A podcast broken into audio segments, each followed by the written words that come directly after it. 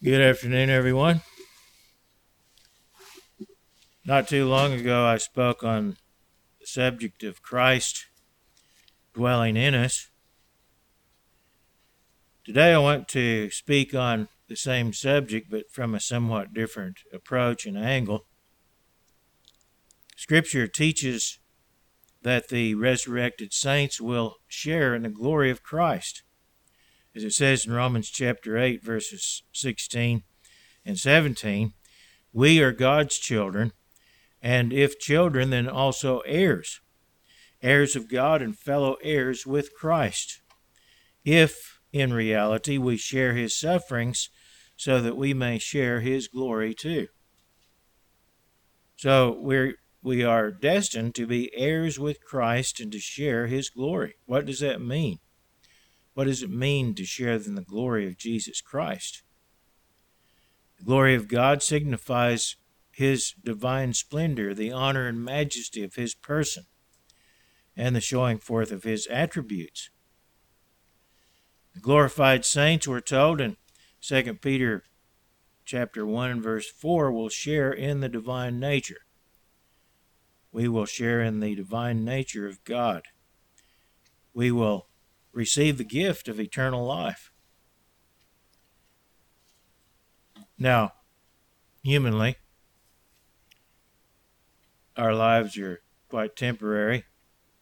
The Bible compares them to grass and even to a vapor, as it says in James 4 and verse 14, that appears for a little time and then vanishes away. And from God's perspective, that's how our lives appear. As the flowers of the field bloom for a short time and then die, disappear. Vapor that appears for a short time and vanishes away. But the promise that we have, that we have the opportunity that we have available to us, is to be given eternal life. William Barclay, in his book New Testament Words, discusses in at length the concept of eternal life as it's described in the New Testament. And he says this word aionios, or eternal, Greek word aionios means eternal, or it can mean that, is the word of eternity in contrast with time of deity in contrast with humanity, and therefore eternal life is nothing less than the life of God Himself. When, when we're told that we will receive eternal life, we're being told that we will receive God's life because His life is eternal life. And He will grant us that life. Now, eternal life is without end, without beginning and without end. There's there's never been a point in time, if you want to put it in those terms, where God has not existed, where He has not lived. He He existed prior to the universe itself existing, and really as far as human beings are concerned, that's when time began, because we count time essentially by the motions of the universe. Now, God may count time in somewhat a somewhat different way, but because He's eternal. But He was there when time itself began, as as we count time, and when this universe is no longer in existence God will still exist. And we are told that we can share that life with God. Never ending self inherent life as children in His kingdom. But not only is eternal life quantitatively different from mere human existence, it is also qualitatively different and superior in every respect to our temporary human existence with all of its evils and suffering and vulnerability. We're told that the saints living eternally will be experiencing sublime joy and peace. It says in Jude 24, they will be in the presence of His glory with exceeding joy. David wrote in Psalm 16, verse 11, In your presence is fullness of joy, at your right hand are pleasures forevermore. Now, some have ridiculed the idea of our attaining the likeness of God, even though the Bible clearly and plainly teaches that we will share in the divine nature as children in God's kingdom, fully children in the same sense that our children share our nature. By somehow implying that God is so far superior to us that we could never be like him. And the fact is, we will, in fact, we will be subject to the Father and Jesus Christ for eternity. The fact that we share their nature does in no way detract from the supremacy of God in terms of his government over his creation and the fact that he will be in the driver's seat, so to speak, for all eternity. Notice in 1 Corinthians chapter 15, where it's discussing the resurrection and our destiny, it says here in 1 Corinthians 15, verse 24, Then comes the end when he, that is Christ, delivers the kingdom to God the Father. When he puts an end to all rule and all authority and all power. In other words, what this is talking about is when Christ is defeated all of his enemies, has put down all enemies. As it goes on to say in verse 35, for he must reign till he has put all enemies under his feet. The last enemy that will be destroyed is death. This is a reference to the fact that once God's plan for mankind is consummated, there will be no more death. All who are remain in that kingdom will never die.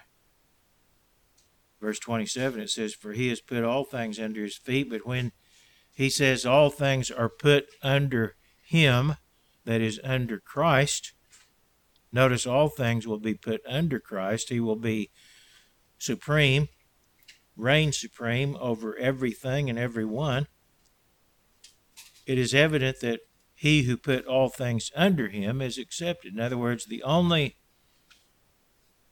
person who will not be under Christ's authority is God the Father himself. Now, when all things are made subject to him, notice that everything, everyone will be subject to God the Father then the Son himself will also be subject to him. Now, the fact that Jesus Christ is God and a member of the Godhead does not mean that Christ is not subject to anyone, because he is subject to the Father. And even though in certain respects they're equal, in other respects they're unequal because even Christ said, The Father is greater than I. And Jesus Christ subjected himself and submitted himself to the Father and will continue to do so for eternity. And if we are to be in God's kingdom, we must show God, we must demonstrate to God that we too are willing to submit ourselves to Him and to remain in subjection to Him. If we cannot demonstrate that to God, it's unlikely that we will be in His kingdom. In fact, we won't be there. Son himself will also be subject to him who put all things under him. Notice that God may be all in all. God will be all, and God will be in all. In other words, everyone who is left of the human family, it says, will be, in a sense, God. God may be all and in all, but we will nevertheless be subject to the Father's authority and to the, the authority of Jesus Christ, who alone has authority over everything and everyone except the Father himself. He is second in authority only to the Father.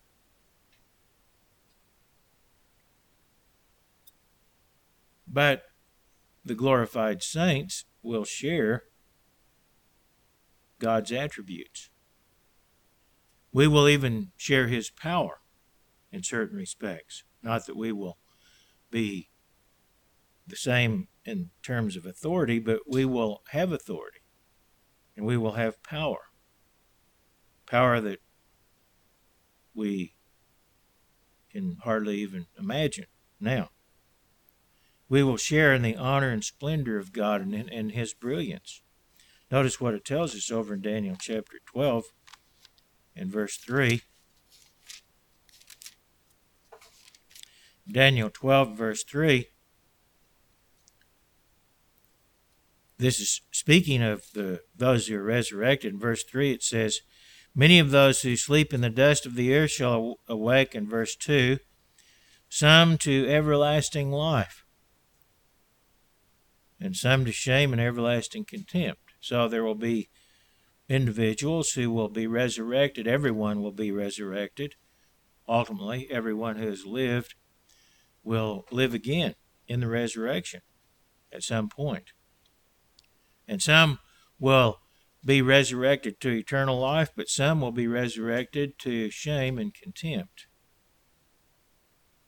And and then will be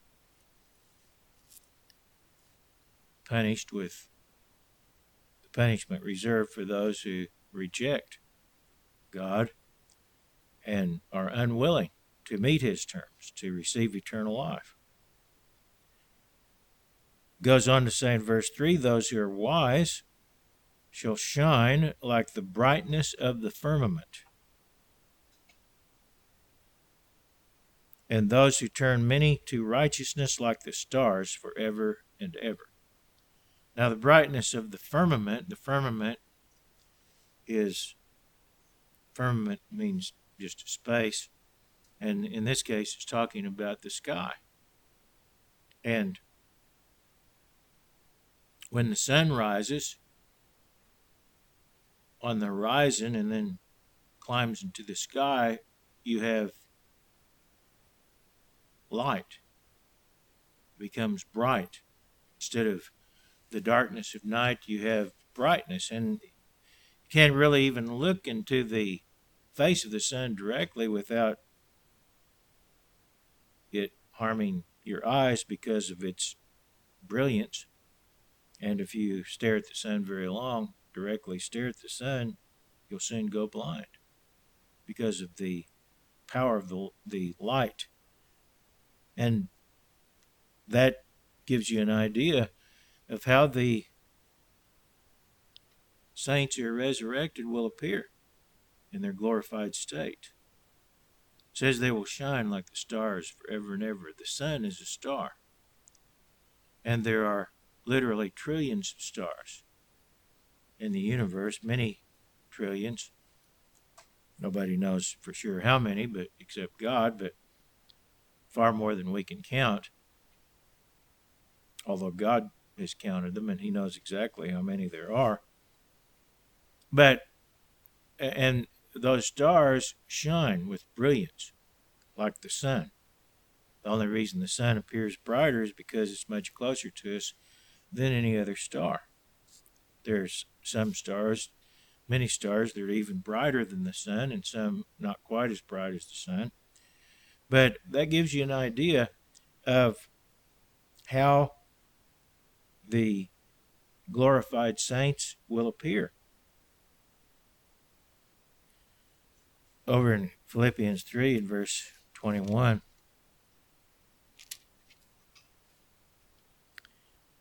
Well, let's go back to verse 20 to pick up the context. It says, Our citizenship is in heaven, from which we also eagerly wait for the Savior, the Lord Jesus Christ, who will transform our lowly body that it may be conformed to his glorious body. Notice that we're to be given bodies that will be conformed to the glorious body of Jesus Christ, that is, the body with which Jesus Christ was resurrected. Not a flesh and blood body, limited and weak, but a glorious, powerful body. And this, by the way, shows us that God does indeed have a body and a form in a sense. And we too, as glorified saints, will have bodies, but they won't be glorified bodies. According to the working by which he is able even to, to subdue all things to himself. The bodies and the faces of the resurrected saints will shine forth with supernatural brilliance, just like that of the resurrected Jesus Christ. Over in Revelation 1, we have a glimpse. This is a symbolic description of Christ, but nevertheless, it gives us an idea of how he might appear if we were able to see him directly in his glorified in his glorified state. And notice in verse 13 of Revelation 1, here John is in vision seeing Jesus Christ, and it says he saw one like the Son of Man.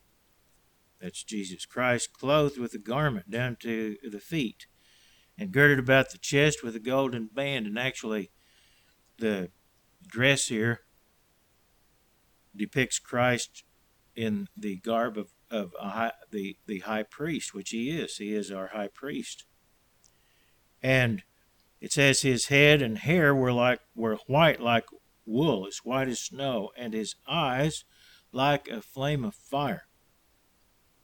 And his feet were like fine brass, as if it as if refined in a furnace, and his voice the sound of many waters. In other words, the sound of a roaring massive waterfall. I don't know if you've ever been to the Niagara Falls or some other great waterfall, but if you get close to a waterfall that that of that uh, magnitude, if you get close to it, there's such a roar from the falling water that it drowns out just about any other sound. You have to shout to try to make yourself heard above the roaring sound of the waterfall. And so you can imagine someone's voice who has that kind of power. And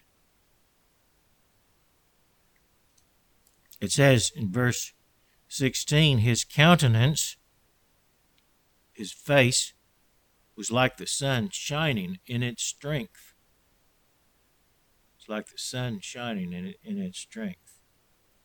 And so this is how Christ would appear if we were able to see him.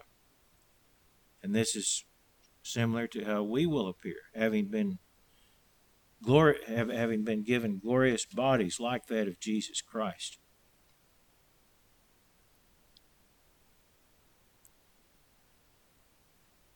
David wrote in Psalm 17, verse 15, as for me, I will see your face in righteousness. I shall be satisfied when I awake in your likeness. We will be like Christ. We will appear like Christ. We will look like Him in terms of our general form and the kind of bodies that we have and the kind of brilliance that will emanate from those bodies. John wrote in 1 John 3 and verse 2 we know that when God is revealed, we shall be like him. Actually, he said, when, when we, know, we know that when he, meaning God, is revealed, we shall be like him. So, the destiny of one who is a true Christian, if we remain faithful, is to become like God, sharing God's glory for all eternity. This is the opportunity that we have before us. But what assurance do we have that this magnificent, astounding purpose will be fulfilled in us as individuals? What's the basis for our hope of glory in God's kingdom? Paul wrote in Colossians chapter 1, beginning with verse 26 the mystery which has been hidden, hidden from ages and from generations, but now has been revealed to his saints. To them God will to make known what are the riches of the glory of this mystery. Now, the word mystery, as it's used in the Bible, means knowledge that is known to a select group. And the fact is that this mystery has been openly proclaimed. It is written in the Bible. The Bible has been circulated all over the world. Many, many millions, hundreds of millions of copies of the Bible have been distributed, telling in detail about this mystery, and yet it is still a mystery to the world because they don't believe its message. But to those who believe, who are ready to believe the gospel, who are ready to submit themselves to God and to receive God's Spirit, then this mystery becomes something that they have an understanding about. And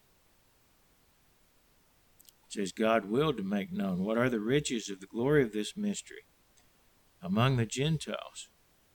Now, most Gentiles down through history have really not had much knowledge at all of the true God very little knowledge of the true God. And even the Israelites were pretty much ignorant, for the most part, of, of the true God until God delivered them out of Egypt and revealed himself to them and gave them uh, gave them instructions through Moses. But even then, they rebelled against God and pretty much remained ignorant of God for the, for the most part. Later on, however, when Jesus Christ came and was crucified, he specifically, now actually some of the, the prophets of the Old Testament were sent to Gentile nations to preach to them, but Jesus Christ specifically commissioned certain apostles to teach the Gentiles and even commanded the original 12 to take that message to all nations. It was not an, uh, a message limited only to the people of Israel, but it was for all mankind. And what was that mystery? The riches of the glory of this mystery among the Gentiles, which is Christ in you, the hope of glory.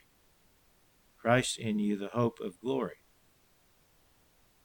Now, because the world has refused to believe God, as I said, they have remained ignorant, not only of the destiny which is which God has in mind for mankind, but also how to achieve that purpose. Notice Proverbs chapter 1. Proverbs 1 and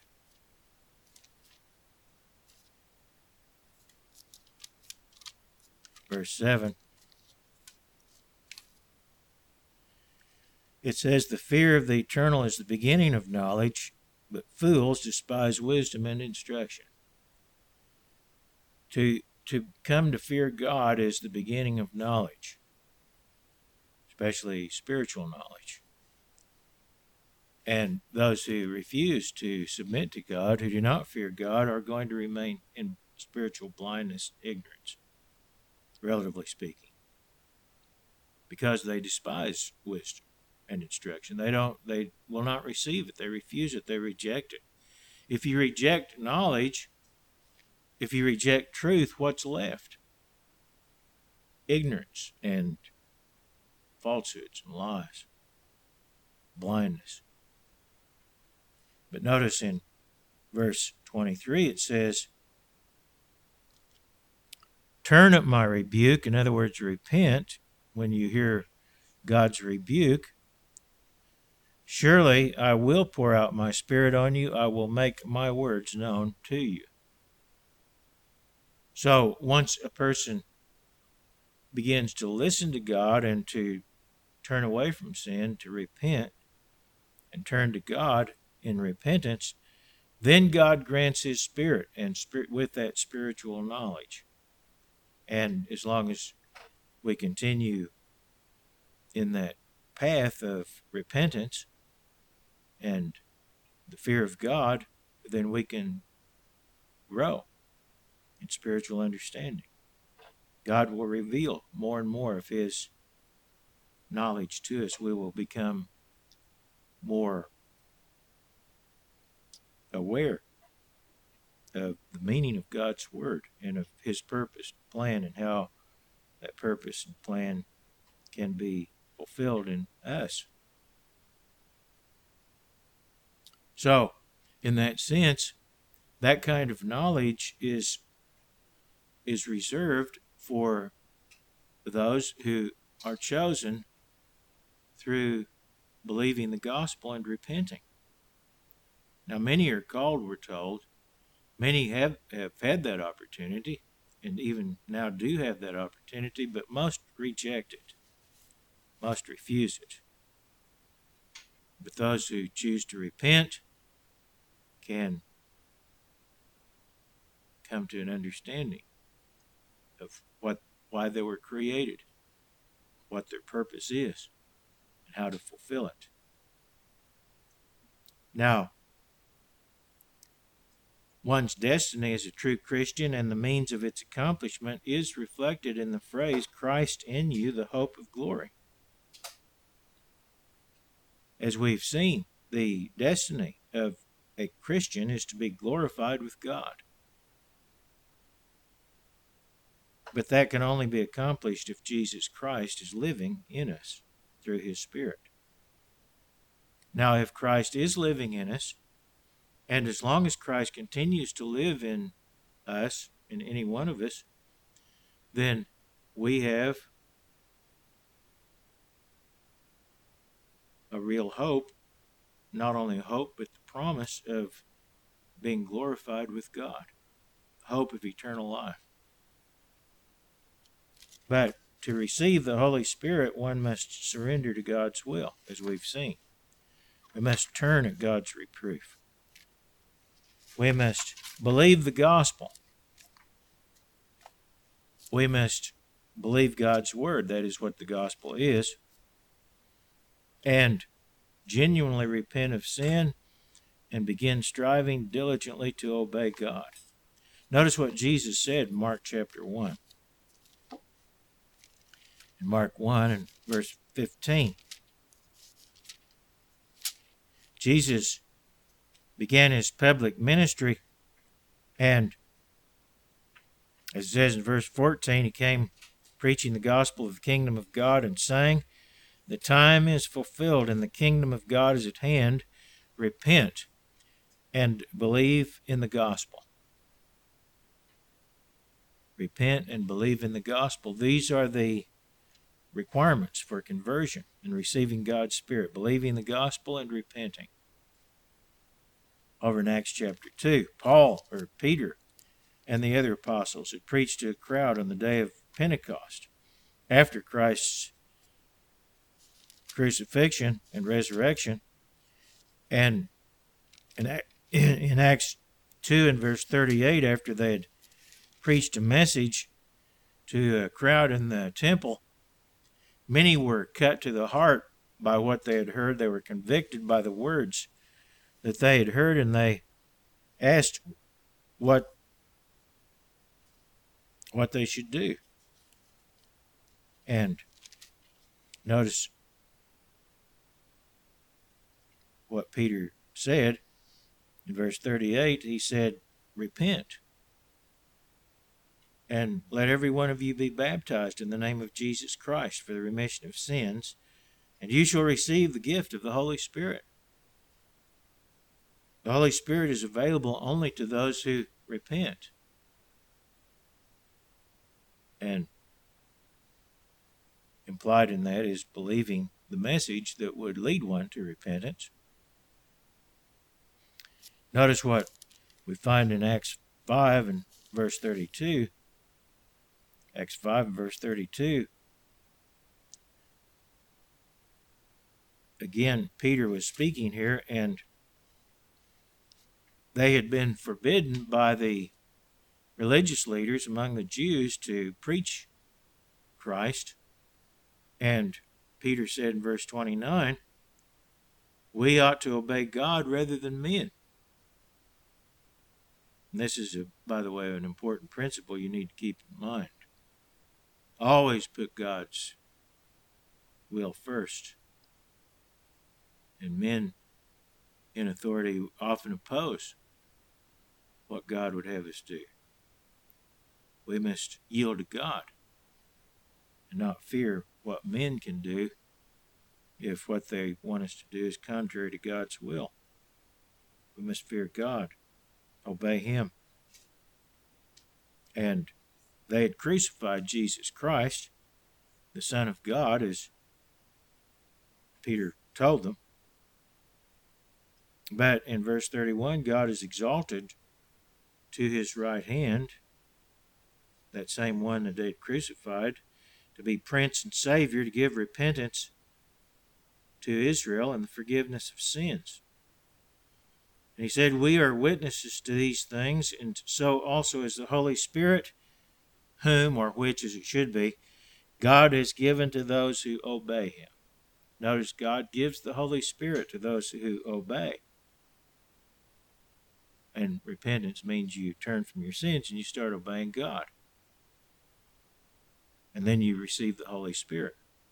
That's usually the way it works. Now, there are a few instances where people receive the Holy Spirit under special circumstances for a particular purpose, like John the Baptist, for example, was had the Holy Spirit from the womb. Because God had a special, particular purpose in mind for him. But nevertheless, he still had to remain submissive to God to retain God's Spirit. If he, if he had rebelled against God and decided he was going to reject God, God would have figured out a, a different way to get accomplish what he needed to be done.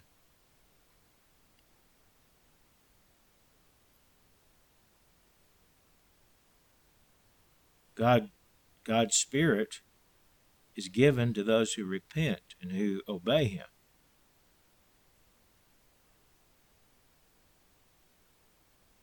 Now,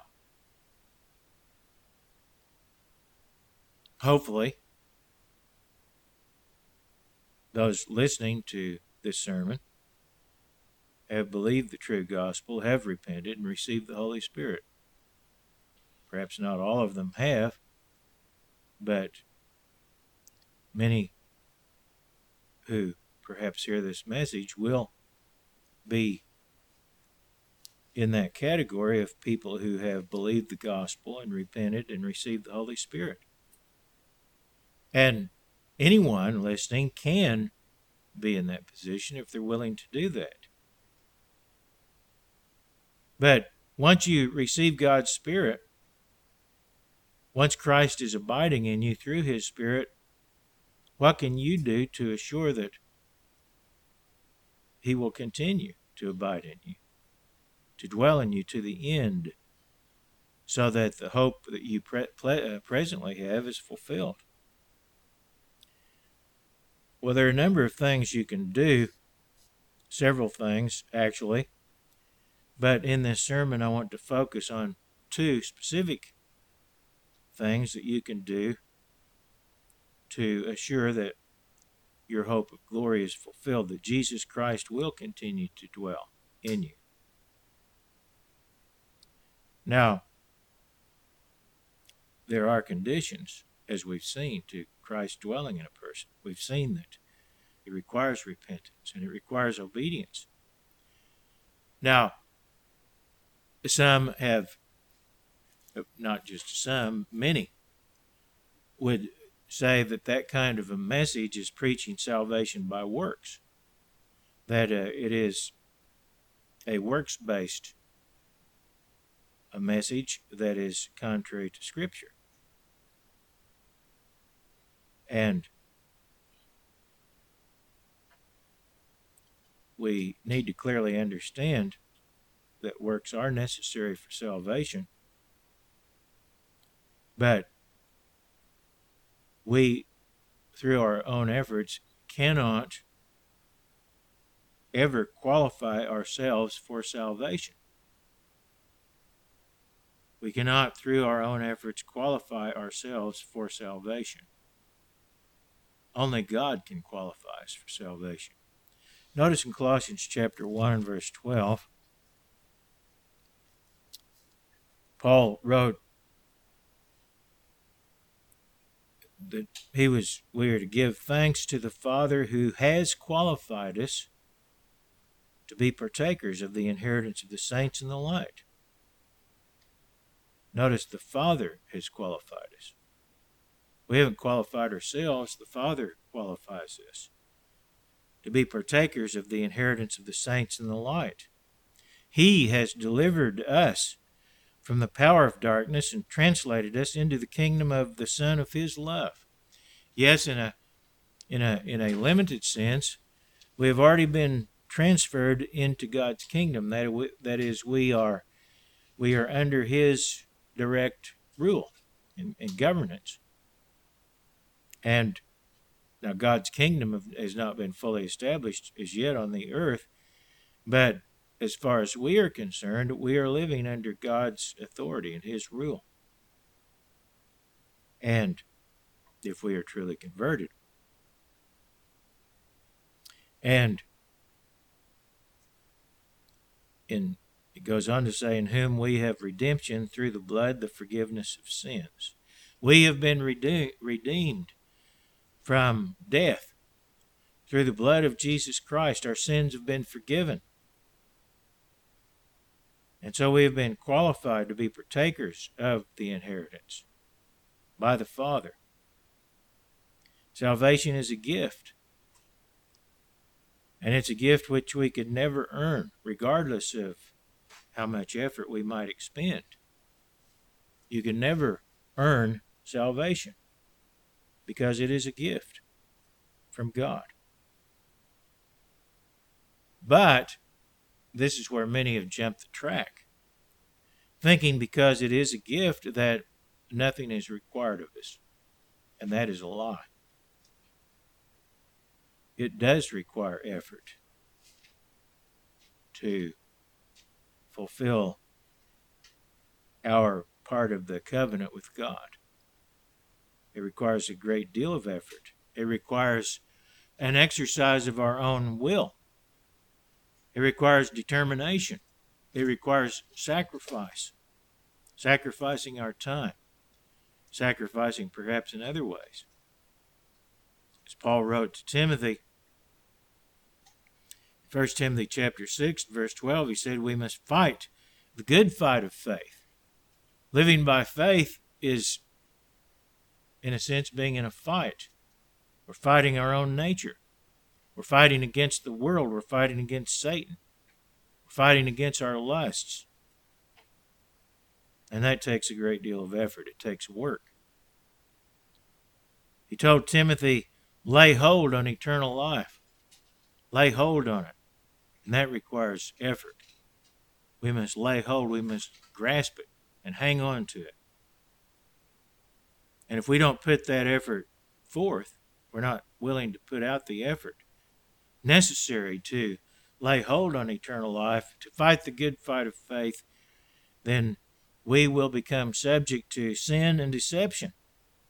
Now, we cannot qualify ourselves for salvation, but we can disqualify ourselves for salvation through failing to continue down the right path through an exercise of will and determination. Now, we, we still will need God's help. We need God's Spirit to help us. But God is God's Spirit is not going to do it alone without our effort. It requires our effort coupled with the power of God's Spirit working in us for us to continue in the path of faith. And if we don't make that effort, we will disqualify ourselves for the inheritance that we could otherwise receive. Notice in 2 Corinthians chapter 13, 2 Corinthians chapter 13, verse 5, Paul said, Examine yourselves as to whether you are in the faith. Test yourselves. Do you not know yourselves that Jesus Christ is in you, unless indeed you are disqualified? Unless you are disqualified.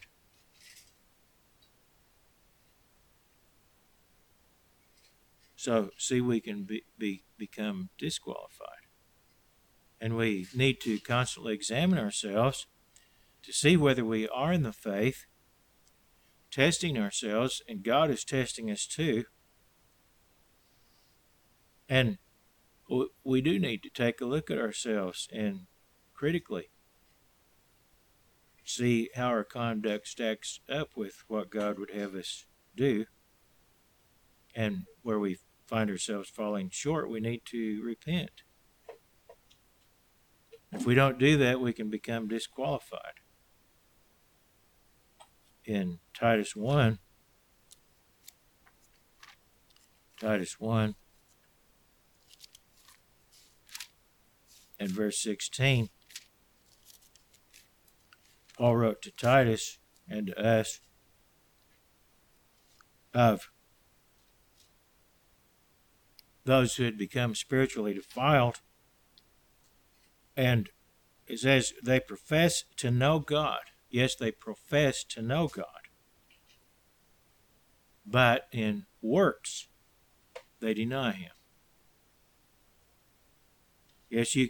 One of the you, you can profess to know God and make a confession with your mouth, but if your works are not in accordance with what you profess, then you are denying God. No matter what you're saying, no matter what you're saying with your lips. It says they profess to know God, but in works they deny Him. Being abominable, disobedient, and disqualified for every good work. See, if we are denying God in our works, what we profess really is maybe just self deception. We become disqualified if we are not doing works that are consistent with what we profess to believe chapter 2 and verse 11, Paul actually writes a lot about works in this book of Titus, this letter. In chapter 2 and verse 11, he said, The grace of God that brings salvation has appeared to all men. Notice it says, The grace of God that brings salvation has appeared to all men. In other words, nobody really has an excuse. Now, God is merciful, but uh, this message at various times has gone out to all mankind. Appeared to all men, teaching us that denying ungodliness and worldly lusts, we should live soberly, righteously, and godly in this age, in the in the present age looking for the blessed hope and glorious appearing of our great God and Savior, Jesus Christ, who gave himself for us that he might redeem us from every lawless deed and purify for himself his own special people. Notice we become part of God's special people only when we have been purified and cleansed. Zealous for good works. Speak these things, exhort and rebuke with all authority. Let no one despise you. In chapter 3 and verse 8, he wrote, This is a faithful saying, and these things I want you to affirm constantly that those who have believed in God should be careful to maintain good works. These things are good and profitable to men.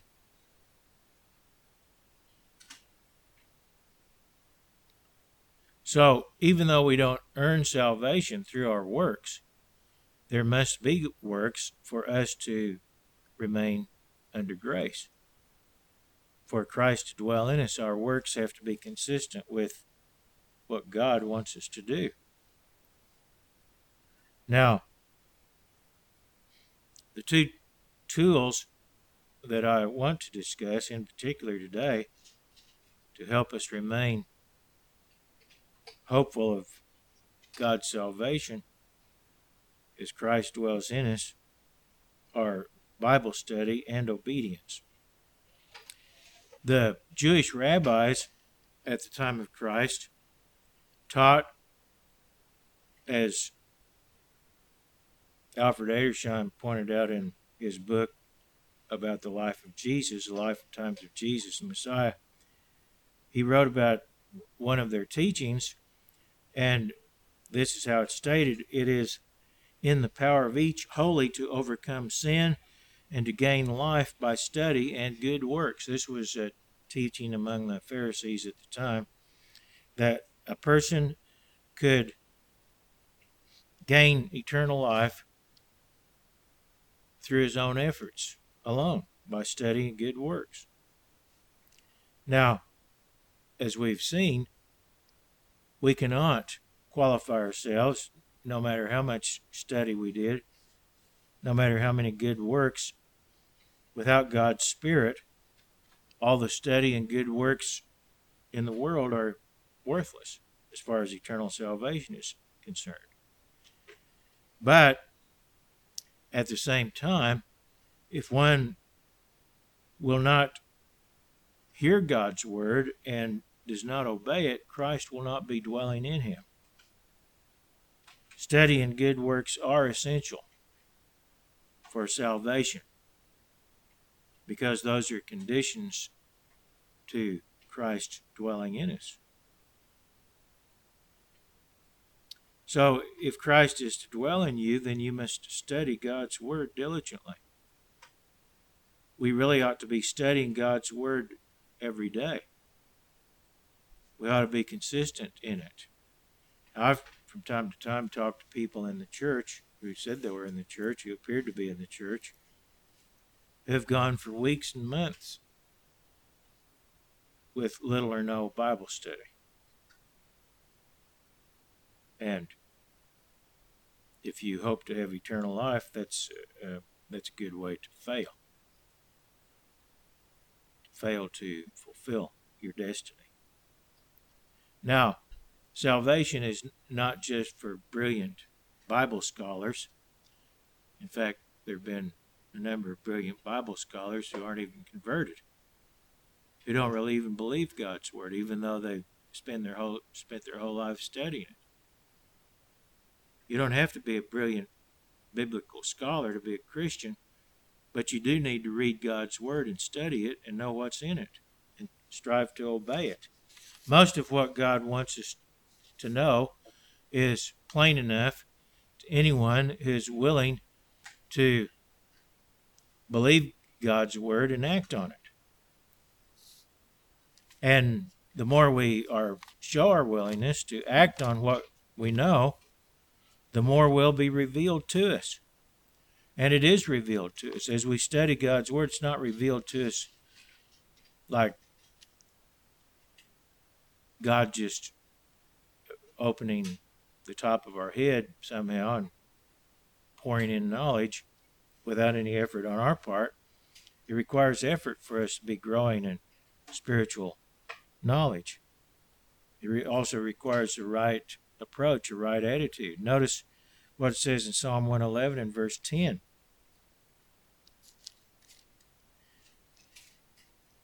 The fear of the Lord is the beginning of knowledge. Again, this principle of fearing God, this is the beginning of knowledge, to reverence God, to submit to God.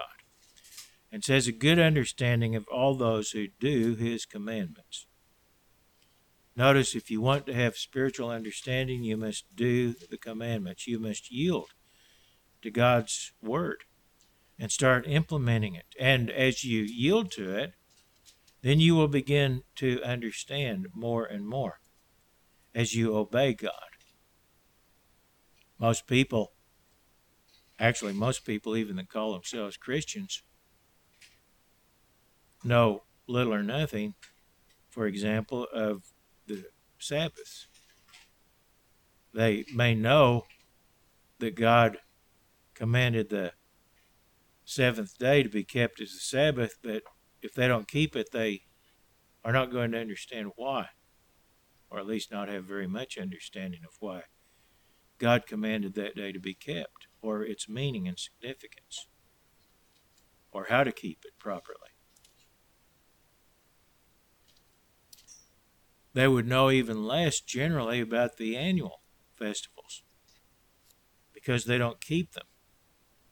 And you might even in a casual conversation mention the Feast of Tabernacles, the Feast of Trumpets, or the Feast of Atonement to a, a Sunday churchgoer, and they, in many cases, would would not even have a clue as to what you're talking about,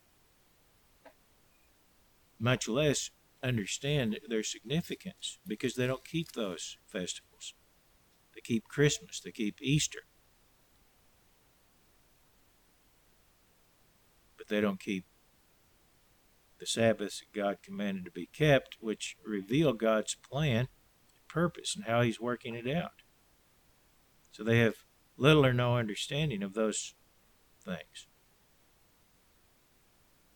Proverbs 15, Proverbs 15 and verse 32.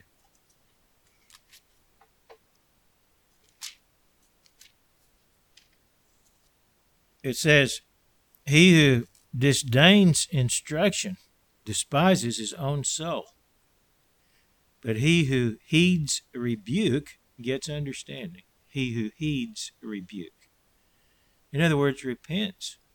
When he reads something in God's word, like, you know, don't worship idols, don't commit adultery, don't lie, don't steal, don't murder, don't covet, and so forth, and he sees that he's been doing these things and he begins to take seriously what God says, decides he's going to change, then he can begin to grow in understanding. God will begin to grant him his spirit, spiritual guidance, and he will begin to develop more and more understanding. And the more, and this is something we must continue to do, no matter how long one has been in the church, no matter how long one has been converted, he must continue to heed rebuke.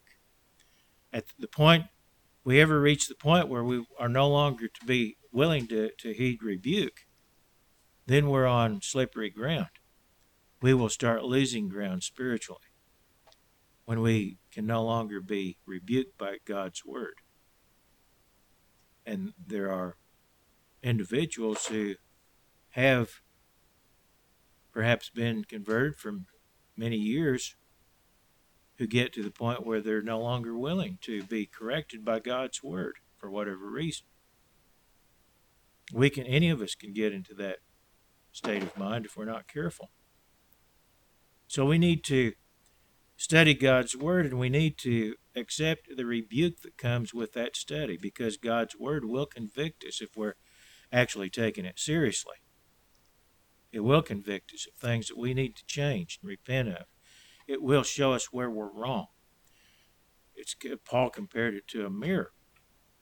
where you're looking into a mirror and, and it shows you where all your warts and your flaws are, what you need to change correct. James also used a similar analogy. Now, Bible study, as I mentioned, of itself does not necessarily produce true spirituality. There, as, as I said, there are people who've spent their whole lives, their profession has been studying the Bible, but they're not converted. But studying the Bible can produce and will produce, if we're doing it properly, spiritual literacy. It can pro- pro- provide necessary food for nurturing the spirit. The Bible is likened, God's Word is likened to bread, to food, spiritual food. And when Jesus said to the Jews, If you eat of my flesh and drink of my blood, he was talking about partaking of his spirit through studying God's Word. God's Word is spirit, he said. And so when we study God's Word properly and we are rebuked by it, we're drinking in of God's Spirit. We're drinking in of Christ. We're eating, so to speak, of His flesh in a spiritual sense. The Scriptures are a who, what, how, and why book for the works of God. They're an instruction manual for Christians showing us how to be Christians. Now, the right kind of Bible study then can make a difference in our salvation, or even whether we wind up ultimately having salvation. James wrote, The implanted word is able to save your souls. The implanted word is able to save your souls. And God communicates to us His will through the Scriptures. Jesus Christ said that, or Paul wrote that, that Jesus Christ, having loved the church and given himself for it, in Ephesians 5, verse 26, went on to say that he might sanctify it and cleanse it with the washing of water by the Word. Washing of water by the Word. When you study God's Word and you let it let it sink in and you take it, you consider it, you let it convict you and you let it lead you to repentance, that's like taking a bath spiritually, cleansing yourself of the dirt and the spiritual defilement. And it is our nature to gravitate towards sin. It's, our, it's in our fleshly nature. There's the law of sin, as Paul put it, that draws us towards sin like a magnet is drawn to iron, or iron is drawn to a magnet. It's it's the law of, of the of our nature, called the law of sin. Just like gravity pulls us to the earth, our nature pulls us towards sin. We have to resist it, and we have to overcome it, and we will be defiled by it, and we have to be washed and cleansed of it. We can do that through proper Bible study. By the way, I want to comment on studying the Bible because I believe some people have a wrong idea of what Bible study is. Some people limit their study to reading books about the Bible or perhaps reading booklets or articles written by somebody about what the Bible says. But they don't actually open the Bible and read it for themselves. Now, this sermon that I'm giving today has actually been written in an article. that's been published on our church's website. You may have read it. And if you haven't, I would encourage you to read it. And if you have, I would encourage you to read it again sometime. But when you read it, take time to look up the scriptures. Don't just read over the, the material and not look up the scriptures. Much of the meat of the article is in the scriptures that are quoted. They show what's behind the comments that are made. When you read articles or literature about the Bible, look and see what the Bible itself says. But then, not only that, you shouldn't just read articles and booklets about the Bible. You need to get out your Bible and study it firsthand. You need to, to get out your Bible and read it and study various chapters and find out what the Bible says firsthand. How are you going to know if you're even being told the truth? If you don't know what the Bible says, and actually, you may not be being told the truth about many things. Just because somebody claims to be a minister doesn't mean he's always telling the truth. Doesn't necessarily mean he's always lying either, but he could be lying, or he could be just plain mistaken. He may be lying deliberately, or may be lying because he doesn't really know any better. Either way, you need to know what the truth is. The only way you can find out is get your nose in the Bible, read it for yourself. Now, you can be deceived too if you carelessly assume things and you uh, get only part of the picture and part of the story and think you know something that the Bible says that doesn't really say. And that's often a problem too. People read something and jump to conclusions without considering all the evidence. That's why you need to read the entire Bible and be careful about jumping to conclusions. And compare scriptures with scripture. The best commentary on scripture is scripture. And be careful that you don't just jump to conclusions based on an isolated statement here or there somewhere else because that's often how people are deceived by not getting the whole picture, not getting all the information in the proper context, not comparing scriptures with scripture. And then they jump to wrong conclusions, utterly false conclusions, because they only got part of the information. And Satan quotes scripture, you know, Satan quoted scripture to Christ. Satan's ministers can quote scripture very well, quite often. And they may often know more about certain things the Bible says than you do if you haven't really been doing your homework. If you have been doing your homework, that probably won't be the case. But get out your Bible and read it and study it learn to use Bible helps properly. Don't just believe everything you read in them either. Sometimes they're wrong as well. And, and it does take diligence. And, and also pray. When you study, ask God for understanding. And you should do that, if not daily, very often. Ask God to give you understanding. And we, when you find something in the Bible that is difficult to understand, go to God and ask God to give you an understanding of what that verse or that subject means. I've actually been puzzled about certain things at times and gone for years asking God to help me understand a particular matter.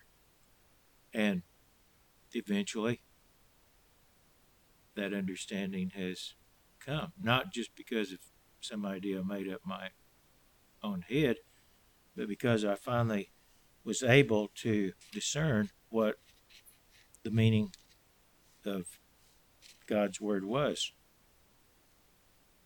Where there might have been a difficulty in understanding. Not that I understand everything. There's a lot I don't know. There's a lot any of us d- does not know, and we will never know any everything in this lifetime. There will always be more to learn, and we should be learning more every day. But you can't be like Christ if you don't know what Christ is like. So, one of the things you need to be looking at as you study, study the scriptures is try to find out what God is like. What is his character like? How does he think? Because Christians are supposed to be like Christ. We're supposed to imitate Christ. We're supposed to follow his thinking, his teachings. We're supposed to follow his example. And so you can't do that if you don't know what Christ was like and is like, what God is like. Get to know God. You do that through studying the Bible and applying God's Word. How can you have genuine faith and belief in God if you don't know what God believes, what He teaches, what He stands for? You can't follow Christ's teachings if you don't know what they are. You can't obey God if you don't know what He requires. So, study God's Word to learn who He is, what He is like, what He is doing for you and with you, and what He wants you to do. Fact is, Jesus Christ will live in you only if His words live in you. As I mentioned earlier, Jesus said in John 6 and verse 63 The words that I speak to you are spirit, and they are life. The words, the words recorded in God's Word, the Bible.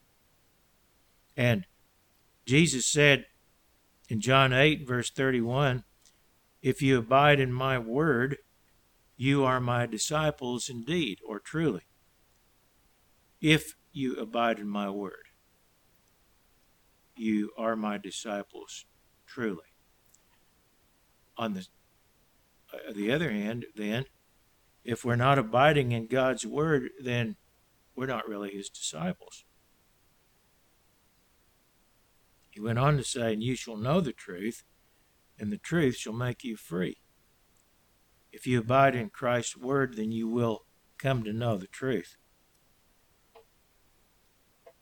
Unless you decide to start denying the truth and decide you want to start lying instead of telling the truth. And there are people who've decided to do that. Ministers, many ministers who prefer telling lies to telling the truth. People who would much rather hear lies than hear the truth. Most people, frankly, don't want to hear the truth. It's the last thing they want to be told, especially the truth of God's Word. They'd rather be lied to. The truth really has never been a very popular message, and it's certainly not popular today. Nevertheless, if we want to be in God's kingdom, we have to abide in Christ's Word, and we will increasingly know the truth. And the more we know, the more free we become. Because God's truth is a liberating message, even though it has its requirements. Notice in John 15, verse 7. John 15, verse 7. If you abide in me, and my words abide in you, you will ask what you desire, and it shall be done for you. Notice how abiding in Christ is equated with his words abiding in us. And if we abide in Christ, he abides in us, vice versa. And it is through his words abiding in us that he lives in us and dwells in us through the power of his Spirit. They go hand in hand. God's Spirit is the Spirit of truth. It is the source of God's Word. God's Word was written as, the, as God's Spirit moved men to speak it and to write it. So, study God's Word with the view of making God's Word part of you. The guide to your thoughts, to your words, your deeds. Use it as a guidebook on how to live your life how to conduct yourself, what to think, how to behave yourself. That's what it is. It's what it's intended to be. Now, the other means of making sure that Christ will continue to dwell in you that I want to discuss this afternoon is goes hand in glove with what we've been talking about, and that is obey God's commandments. And the reason we want to emphasize this is because many who claim to be Christian stumble at God's commandments. Really, that's what Israel stumbled at. And it's what mankind has been stumbling at ever since the Garden of Eden. Many who claim to be Christian, many who claim to be ministers of Christ, think God's law is done away with, teach that God's law is done away with. Or they might think that they can selectively obey God, they can keep commandments they like, but reject commandments they don't like. And so there, I heard a minister, for example, one time, some time ago, it's been many years ago, give a sermon about the Ten Commandments as, as though they were to be taken seriously. And much of what he said was true. There were certain things he omitted, but when he got to the fourth commandment, he talked about how the Sabbath should be kept, but then then he wound it up by saying, and, and we we Christians we keep Sunday. Keep Sunday. Actually they don't keep Sunday. They don't keep any day really. Most of them. They don't even keep Sunday. But they claim to to keep Sunday.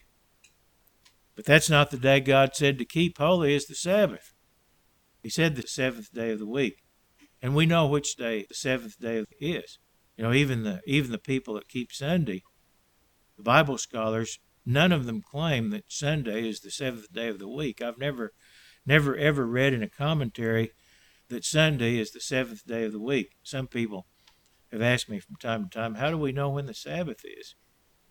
Well, go to your Sunday keeping pastor. He knows he knows which day is the seventh day of the week because they call Sunday the first day of the week. And if there are seven days in the week, that makes Saturday the seventh day of the week. that's that's not an excuse.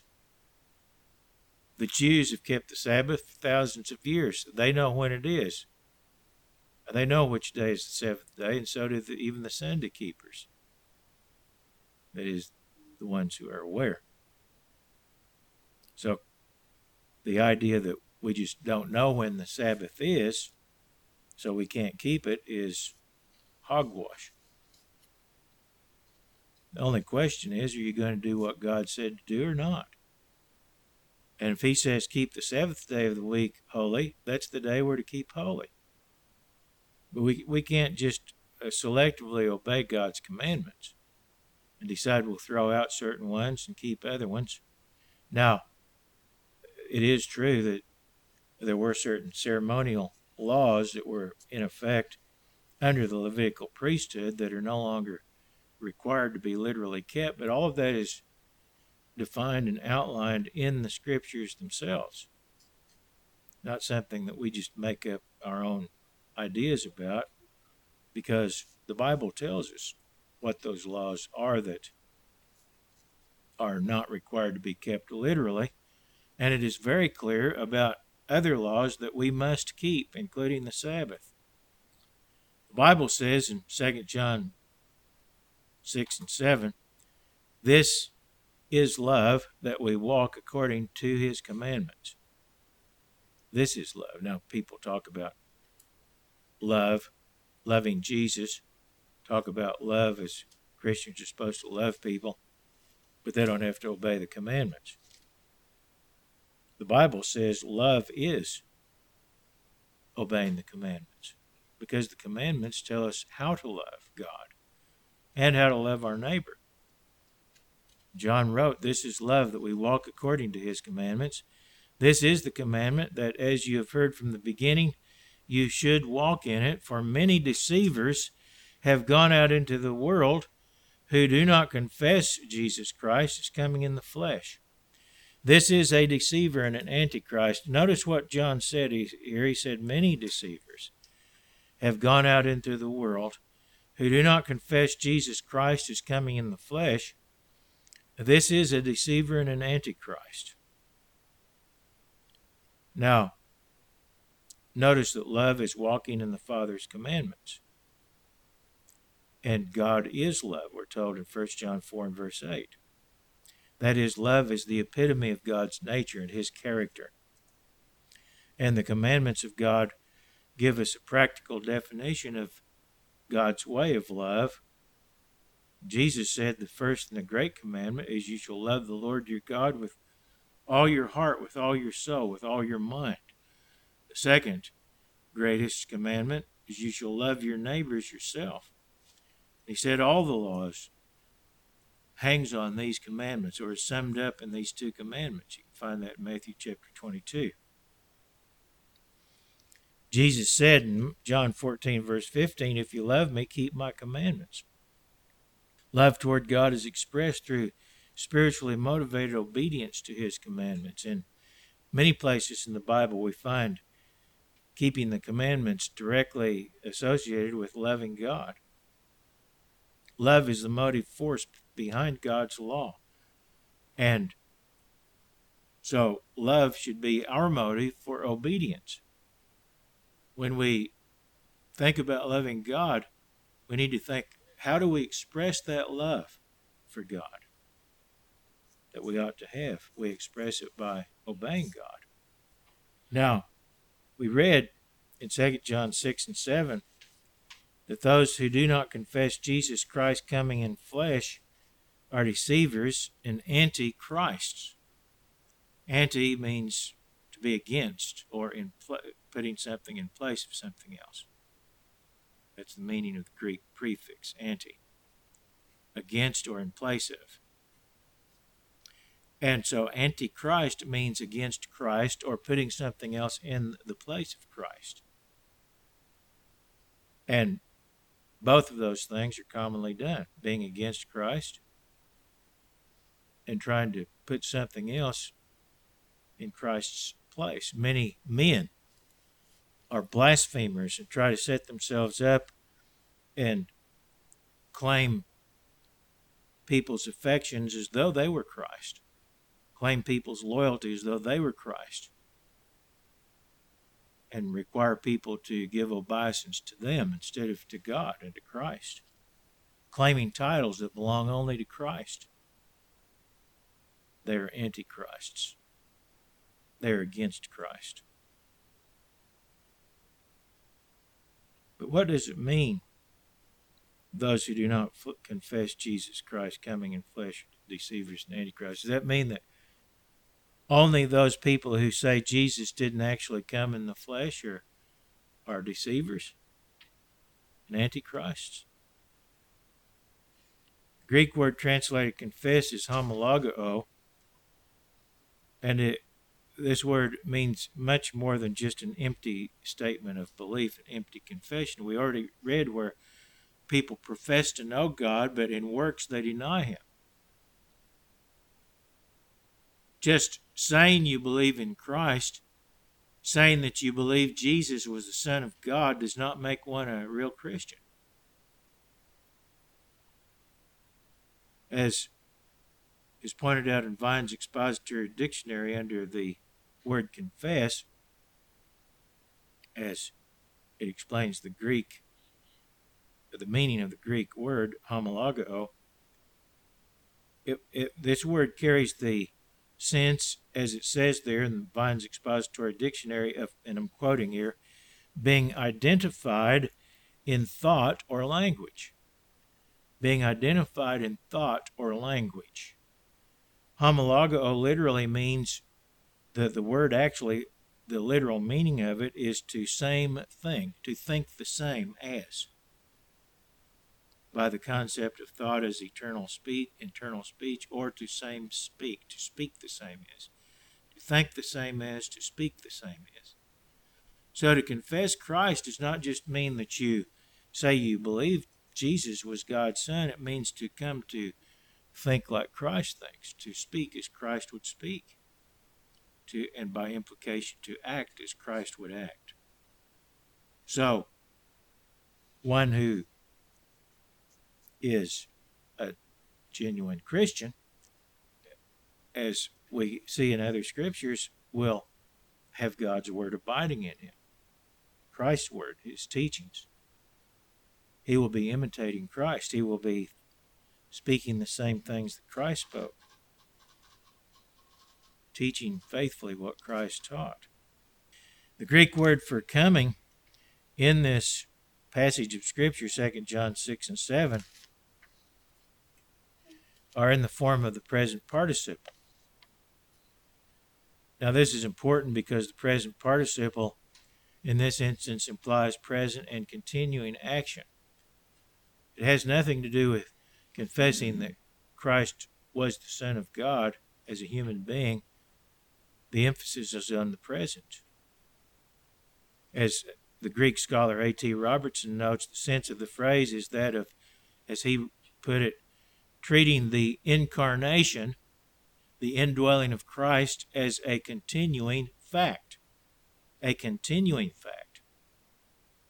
The meaning is that deceivers are not now and continually thinking the same, speaking the same as Jesus Christ, who is right now and continually coming in the flesh, the flesh being the flesh of Christians, through the indwelling of Jesus Christ, through his Spirit. One who is not being empowered and motivated by Jesus Christ is not cannot be, as long as he remains in that state, a genuine Christian. And if he says he's a Christian, he is saying so in a fraudulent way. Same thought is repeated in a slightly different form in 1 John 4, verses 1 through 3, where it says, Beloved, do not believe every spirit, but test of the spirits whether they are of God. And we need to always do this because many false prophets have gone out into the world. You don't just believe somebody because he claims to be a minister, you test them. The way you test them is you compare what they're doing, what they're saying, with what Christ said and did. And if you find there's a substantial difference, you're under no obligation whatsoever to follow such people. We're not to follow false prophets false ministers. Many false prophets have gone out into the world. By this you know the Spirit of God. Every spirit that confesses that Jesus Christ has come in the flesh is of God. Every spirit that does not confess that Jesus has come in the flesh is not of God. And this is the spirit of the Antichrist, which you have heard was coming and is now already in the world the spirit of Antichrist was already at work in the world at that time, actually has been since the Garden of Eden. But this is a very poor translation that I just read from the New King James because it's highly misleading. Some words have been added to the Greek which are not there to distort the meaning. For example, it said that Jesus Christ is come in the flesh twice, but that is not in the Greek. The is supplied before the word flesh, leaving a narrower implication than John intended. And most importantly, the English translations do not reflect the implication of the perfect participles used in the Greek. The Greek perfect indicative and perfect participle emphasize an existing state.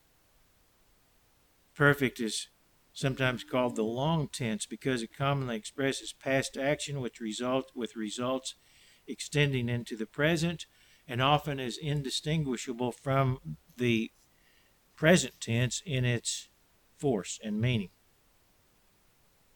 So again, in this scripture too, the emphasis is on the present, what Christ is doing now, not what he did 2,000 years ago. But whether Jesus Christ is dwelling in the flesh now, the flesh of the individual Christian. And if one is not thinking the same and speaking the same as Jesus right now, through Jesus dwelling in the flesh, then that is the spirit of Antichrist. It's a false spirit. The true spirit of God inspires one to think the same thoughts, to speak the same words, and by implication, do the same deeds as Jesus dwelling in the flesh, because the Spirit of God is Jesus dwelling in our flesh. If God's Spirit is dwelling in you, then Jesus is dwelling in you, and the Father is dwelling in you. But the spirit of Antichrist does not believe, speak, and act according to Jesus Christ dwelling in the flesh. The confession that we read about in John and in other books of the New Testament is not a mere acknowledge, acknowledgement of Christ's deity or something of that sort, as many commentaries would have you believe, but it is a conviction compelling commitment, surrender, and obedience. True Christians think the same, they speak the same, they act the same as Jesus Christ, because Jesus Christ, through the Spirit of God, is dwelling in their flesh. And that is the message of God's Word. As Paul wrote in Galatians 2 and verse 20, I have been crucified with Christ. It is no longer I who live, but Christ lives in me. That's what how one way a, a real Christian is defined, described. No longer you who live, but Christ living in you through his Spirit. True Christians have been justified, that is, deemed free of guilt through the blood of Jesus Christ. But as it tells us in Romans chapter 5, we shall be saved by his life. Christ living in us, living in us, is the key to salvation and eternal life. Not just the fact that Christ died, but the fact that Jesus Christ lives and he lives in us. And that is absolutely essential to salvation for Christ to be living in us. If we don't have Christ living in us, then we have no real, genuine meaningful hope of salvation. And churches, ministers, people who do not speak, think, and act as Christ are of another spirit, the spirit of deception and antichrist. And anytime we depart from that model, we too become, in a sense, opposed to Christ. And we need to repent and conform to what Christ would have us become. Now, Jesus Christ was obedient to the Father, he obeyed the laws of God. There are many scriptures where we are told that that's what Jesus did. Christ was without sin. Notice what Jesus said over in John 5, verse 30. John 5 and verse 30. Jesus said, I can of myself do nothing. As I hear, I judge, and my judgment is righteous, because I do not seek my own will, but the will of the Father who sent me. He was obedient to God's will. Notice in John 8 and verse 29, he said, He who sent me is with me. The Father has not left me alone, for I always do those things that please Him. And we might also go to Philippians chapter 2 and notice what it says there. It says in verse 5 of Philippians 2 let this mind be in you, which was also in Christ Jesus. Notice we're to have the same mind as Christ.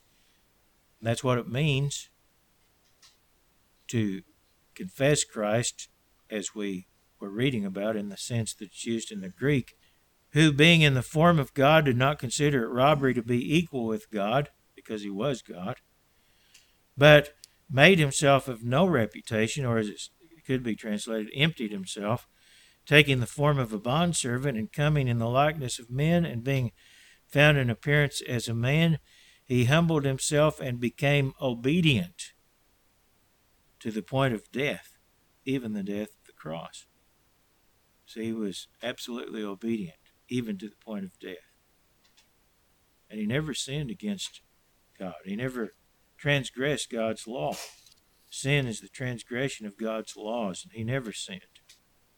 Now, if he did that in the flesh then, he will also be doing that in the flesh now. Because as we read in Hebrews 10 and verse 8, he is the same yesterday, today, and forever. So, what do we find in 1 John 2 and verse 3? How can you know if Christ is really living in you? How would you know? How do you know that Christ is living in you? John wrote in 1 John 2, beginning with verse 3, he said, By this we know that we know him. This is how you can know. If we keep his commandments. How can you know that God is in you? How can you know that you really know God if you're keeping his commandments? He who says, I know him, does not keep his commandments is a liar. And the truth is not in him. But whoever keeps his word, truly the love of God is perfected in him. And by this we know that we are in him. He who says he abides in him ought himself also to walk, just as he walked. Christ dwelling in you empowers you to obey his law. You can't obey it without his help. But if you're yielding to Christ, if you're genuinely striving to overcome, He will give you the power and the help you need to succeed. You may not, you may stumble at times, you may fall down, have to get up again, but you will continue to make progress. As long as we're in the flesh, we will have to contend with its sinful nature. But Christians who are really faithful to God do not reject God's commandments they are not hostile to God's commandments. They don't try to reason around God's commandments. Rather, they hold fast to them and they struggle to obey them in the faith of Jesus. And as they grow spiritually, they exercise through Christ's power greater control over their minds and actions and become more like Him as they mature spiritually. When they sin, Christians who are truly faithful will, in heartfelt repentance, acknowledge their sin and sinfulness. And this is important too. We need to acknowledge our sinfulness, our sinful nature. Cry out for God's help. And if we do that, we will be forgiven. We will be cleansed of our sins. We can't of ourselves obey God's law, but Christ dwelling in us can. If we constantly submit to His will and earnestly seek His help to obey. So study God's Word diligently and daily. Obey God. Obey His commandments. Let Christ live in you, your hope of glory.